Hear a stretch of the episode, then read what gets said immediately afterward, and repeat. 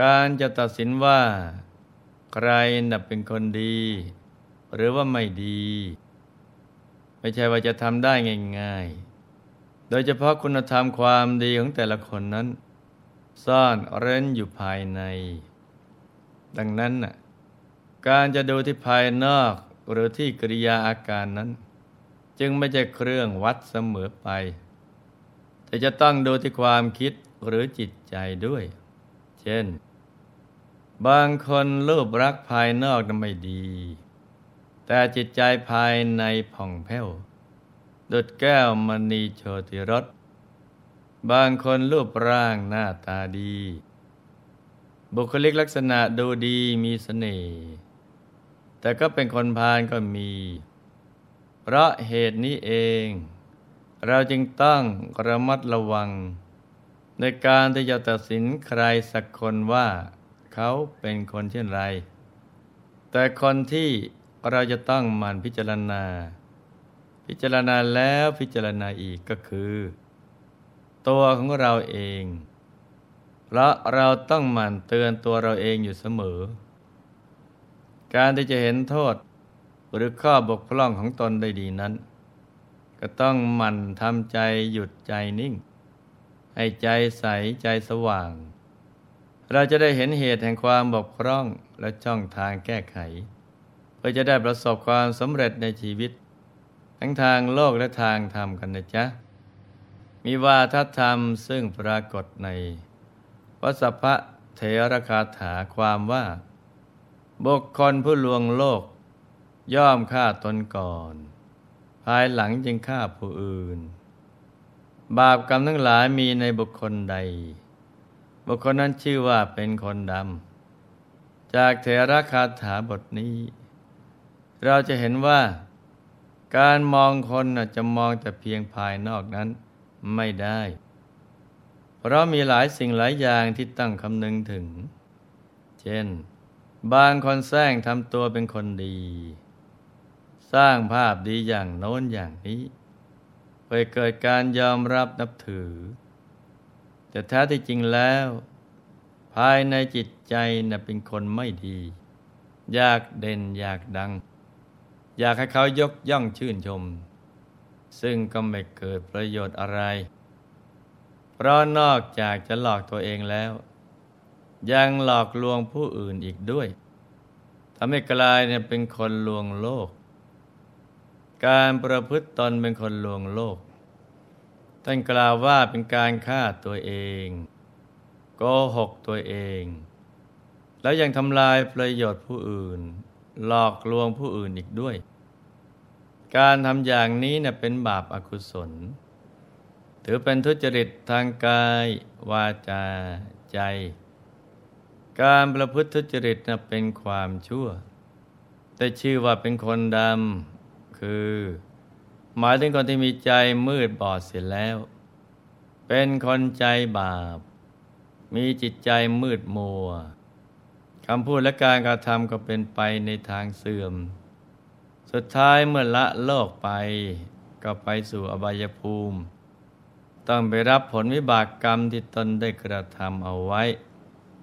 ดังเช่นเรื่องในวันนี้ ที่หลวงพ่อจะได้นำมาเล่าสู่กันฟัง เป็นเรื่องในทำนองที่ว่า เห็นดอกบัวน่ะเป็นกงจัก และเห็นกงจักน่ะเป็นดอกบัว เรื่องราวจะเป็นอย่างไรนั้น เรามาติดตามรับฟังกันเลยนะจ๊ะ เรื่องนี้เป็นเรื่องของพระเถระชื่อว่าวัสภะพระเถระรูปนี้ ท่านเป็นผู้มีบุญญาธิการที่กระทำไว้ดีแล้ว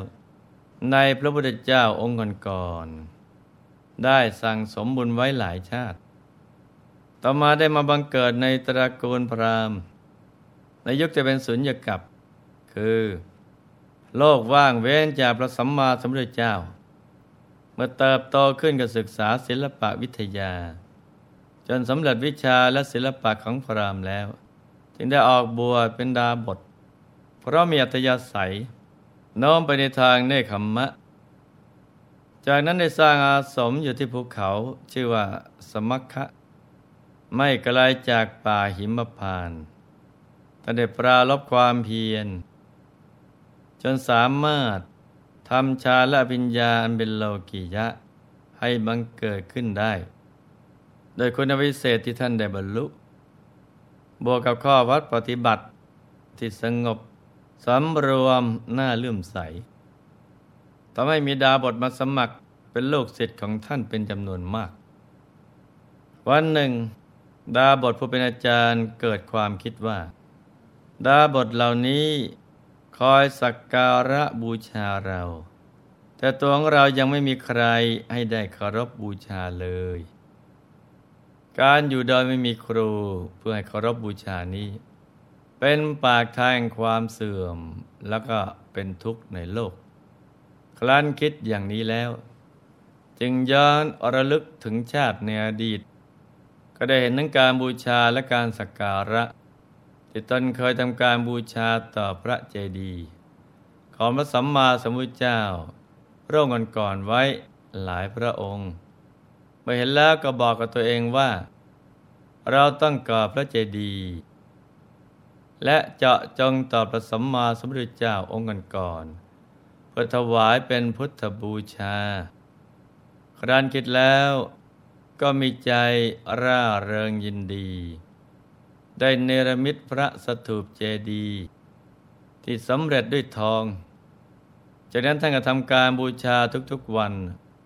โดยดอกไม้ทองประมาณสามพันดอก และยังเนรมิตเครื่องบูชาอย่างอื่นอีกมากมายท่านได้ทำบุญด้วยวิธีนี้จนตลอดอายุไข หลังจากละสังขาร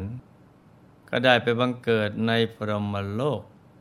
พอท่านสวยสุขจนหมดอายุไขในพรหมโลกนั้นแล้วจติจากพรหมโลก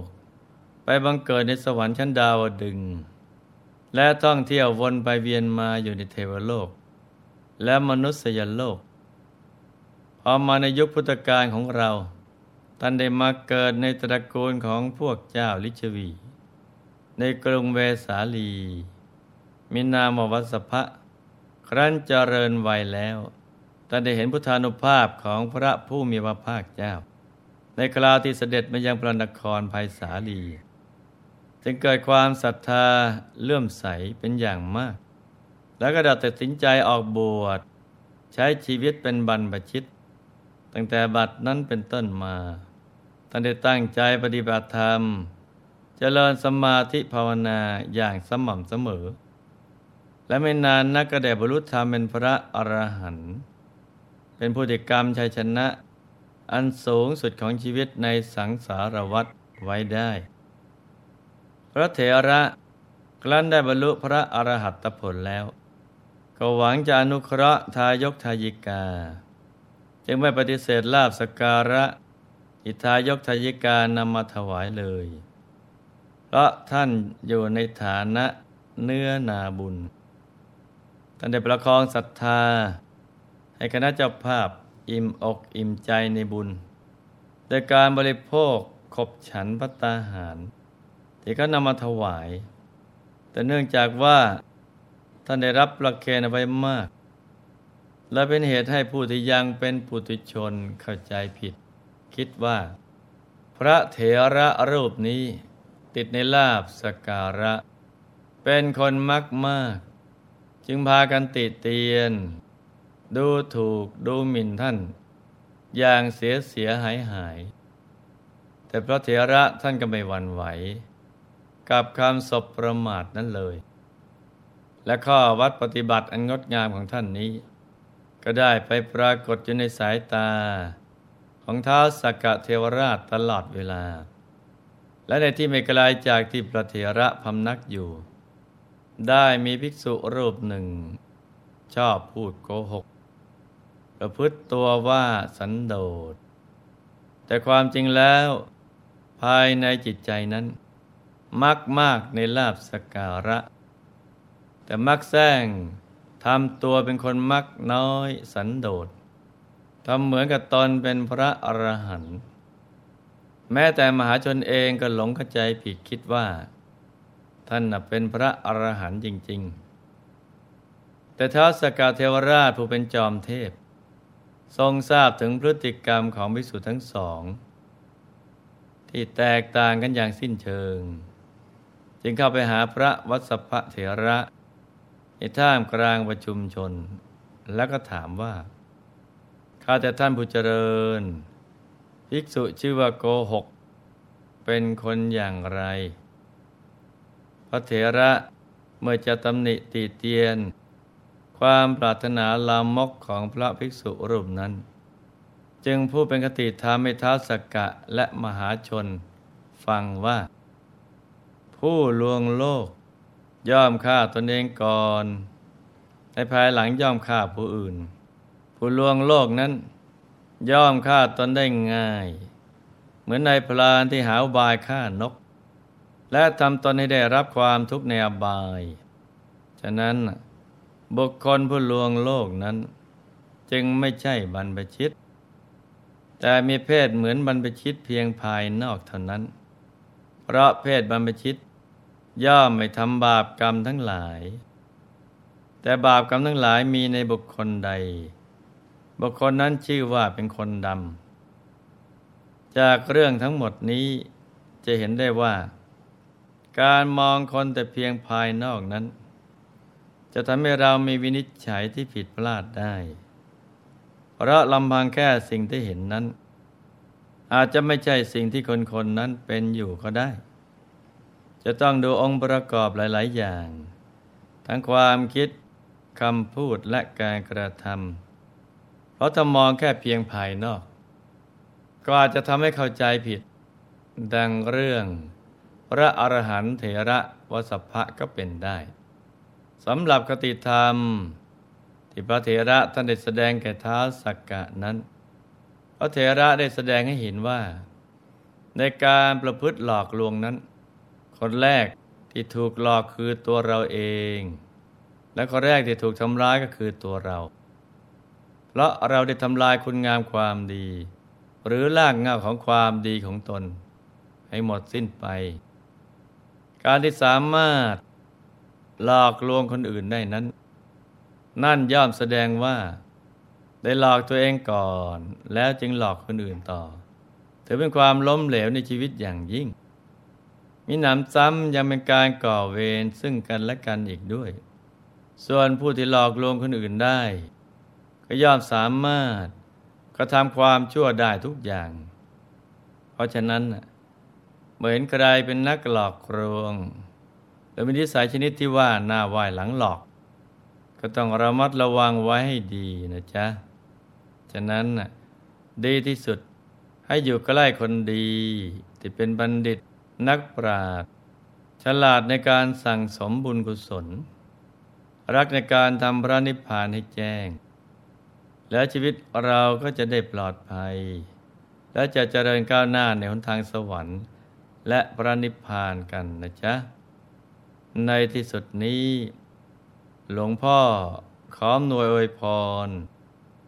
ให้ทุกท่าน มีแต่ความสุขความเจริญรุ่งเรือง ให้ประสบความสำเร็จในชีวิต ในธุรกิจการงานและสิ่งที่พึงปรารถนา ให้มีสมบัติจักรพรรดิตักไม่พร่องบังเกิดขึ้น เอาไว้ใช้สร้างบารมีอย่างไม่รู้จักหมดจากสิ้น ให้ครอบครัวอยู่เย็นเป็นสุขเป็นครอบครัวแก้ว ครอบครัวธรรมกาย ครอบครัวตัวอย่างของโลก ให้มีดวงปัญญาสว่างสวัย ได้เข้าถึงพระธรรมกาย โดยง่าย